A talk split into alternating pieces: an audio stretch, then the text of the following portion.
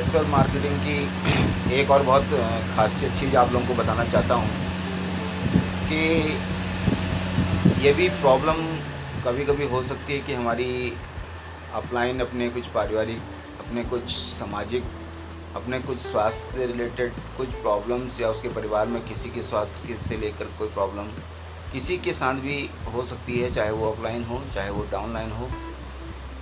हम लोग बिना जाने बुझे बस बिज़नेस बिज़नेस और बिज़नेस, टारगेट टारगेट और टारगेट, उनके ऊपर हावी करते हैं। जो कि चीज़ एकदम गलत है। हमें ये समझना चाहिए कि हो सकता है हमारी अपलाइन को कोई प्रॉब्लम हो। अपलाइन को ये सोचना चाहिए कि हो सकता है इन दिनों हम किसी गलत दौर से हमारी डाउनलाइन गुजर रही हो। जो बिज़नेस कम हो रहा है, बिज़नेस लो हो रहा है, इसका कहीं ना कहीं कोई रीज़न ज़रूर होगा। तो कोशिश ये ना करें कि हम बिज़नेस बिज़नेस बिज़नेस ही बात करें।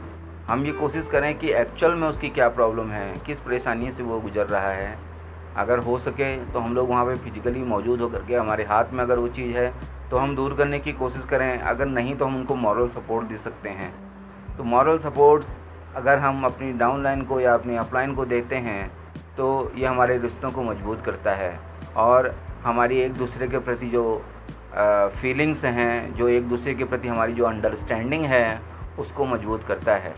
इसलिए ऐसे मौके पे शांत रहना ही सबसे ज़्यादा उचित रहता है कि हम लोग शांत रहें, धैर्य रखें और इस समय को निकल जाने का इंतज़ार करें। तो दोस्तों, ये एक बहुत ज़रूरी चीज़ है जो हम सबको अपने ध्यान में रखनी चाहिए। तो आज ऐसे ही समय समय पर और भी छोटे छोटे पॉडकास्ट मैं आपके लिए करता रहूँगा।